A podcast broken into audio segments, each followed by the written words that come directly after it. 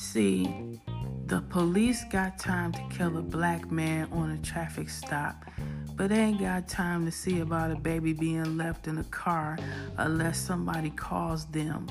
The police got time for a traffic stop to unalive a black man to kill a black man but don't have sense enough to be around for a baby that's being left in a car unless somebody calls them, and then don't have time to be around for a demon orphan child when she trashing a Walmart store with plants.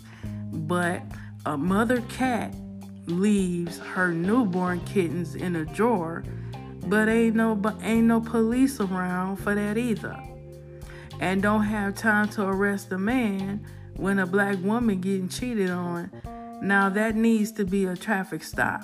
That's a real traffic stop. But criticizing another woman about her looks on how she dressed, how she talks, and doing naked videos in a swimsuit on TikTok should be a traffic stop just like these female feminists that are scamming people for money. But you can't traffic stop that. Everybody's here for this shit because they doing better.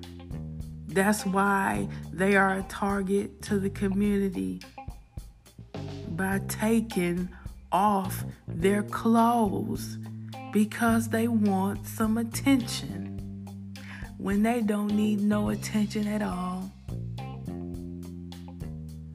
Sincerely, Breland Marie.